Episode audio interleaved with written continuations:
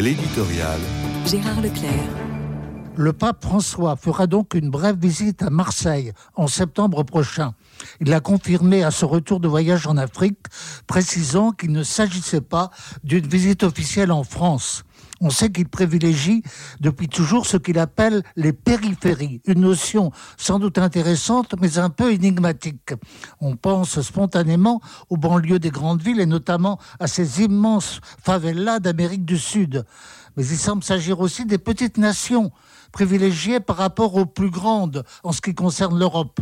On peut en déduire que François veut montrer sa sollicitude à ce qui n'est pas en vedette, à ce qui échappe à une certaine aisance matérielle, et sans doute aussi aux régions du monde qui souffrent de tous les maux possibles, et notamment de la guerre on s'est posé la question d'une possible visite à Kiev, en Ukraine, mais son opportunité n'est sans doute pas avérée eu égard à la cause de la paix, ce qui n'a pas empêché d'y déléguer un envoyé spécial. En revanche, François revient de deux pays d'Afrique en grande souffrance.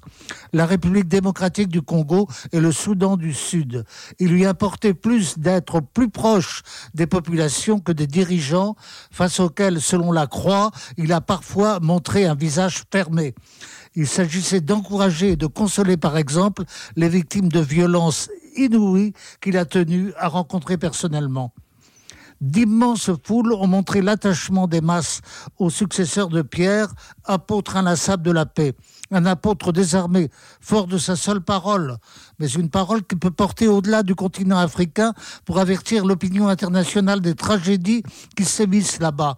Et ce sont aussi les églises locales qui ont été encouragées, qui se trouvent souvent aux commandes pour protéger, mais aussi s'interposer face aux fautes du pouvoir local.